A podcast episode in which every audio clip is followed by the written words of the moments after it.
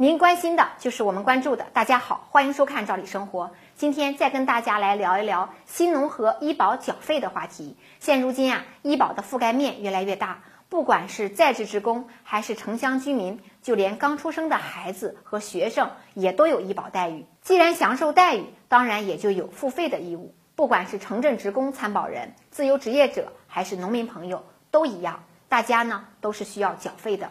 城镇职工医保缴费呢，一般是每个月由单位啊代扣代缴，而城乡居民医保，也就是我们之前称之为新农合医保，一般呢是一年一缴费，是每到下半年，大约是九到十二月份，就作为下年度费用的征缴期。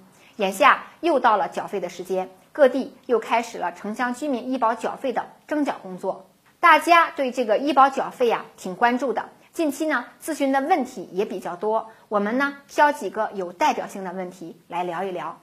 有人问啊，说这个新农合缴费是跟城镇职工医保一样，属于强制缴费吗？在农村的话，是按人头缴费，还是按家庭为单位进行缴费呢？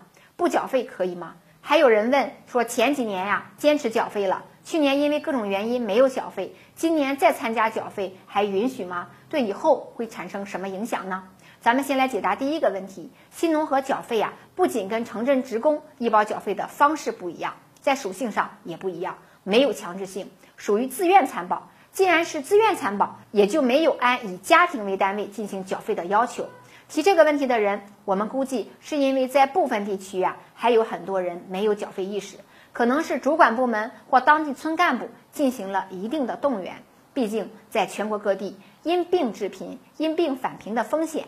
还是挺大的，因此呢，有必要让大家有这个参保缴费的意识。各地呢进行了一定的动员工作。当然了，对于一些人来讲，这个二百五十元的缴费不是什么负担；但是对一些人来讲，尤其是经济困难的家庭，那么以全家四口人参保为例，就得掏一千元。个别家庭确实感到有压力。但是你不缴费，真要发生了医疗问题，也是无法承担的。因此，大家一定要慎重考虑好这个问题。第二个问题就是，如果之前断缴了，对大家以后的参保有没有影响？新农合缴费的特点呢，是一年一缴，一年一清，没有连续缴费产生哪些待遇的问题。因此啊，上年度年末缴费，下年度呢就享受医保待遇。当然，如果这一年度还没有发生医疗报销，这个钱呢是既不返也不累计到下一年度，到下年度缴费呢该缴还是得缴，这一点大家也要弄清楚。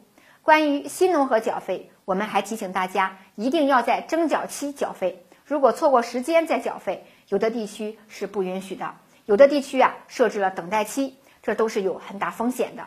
时间关系，关于新农合的问题就跟大家聊到这儿，感谢您的收看，下次见。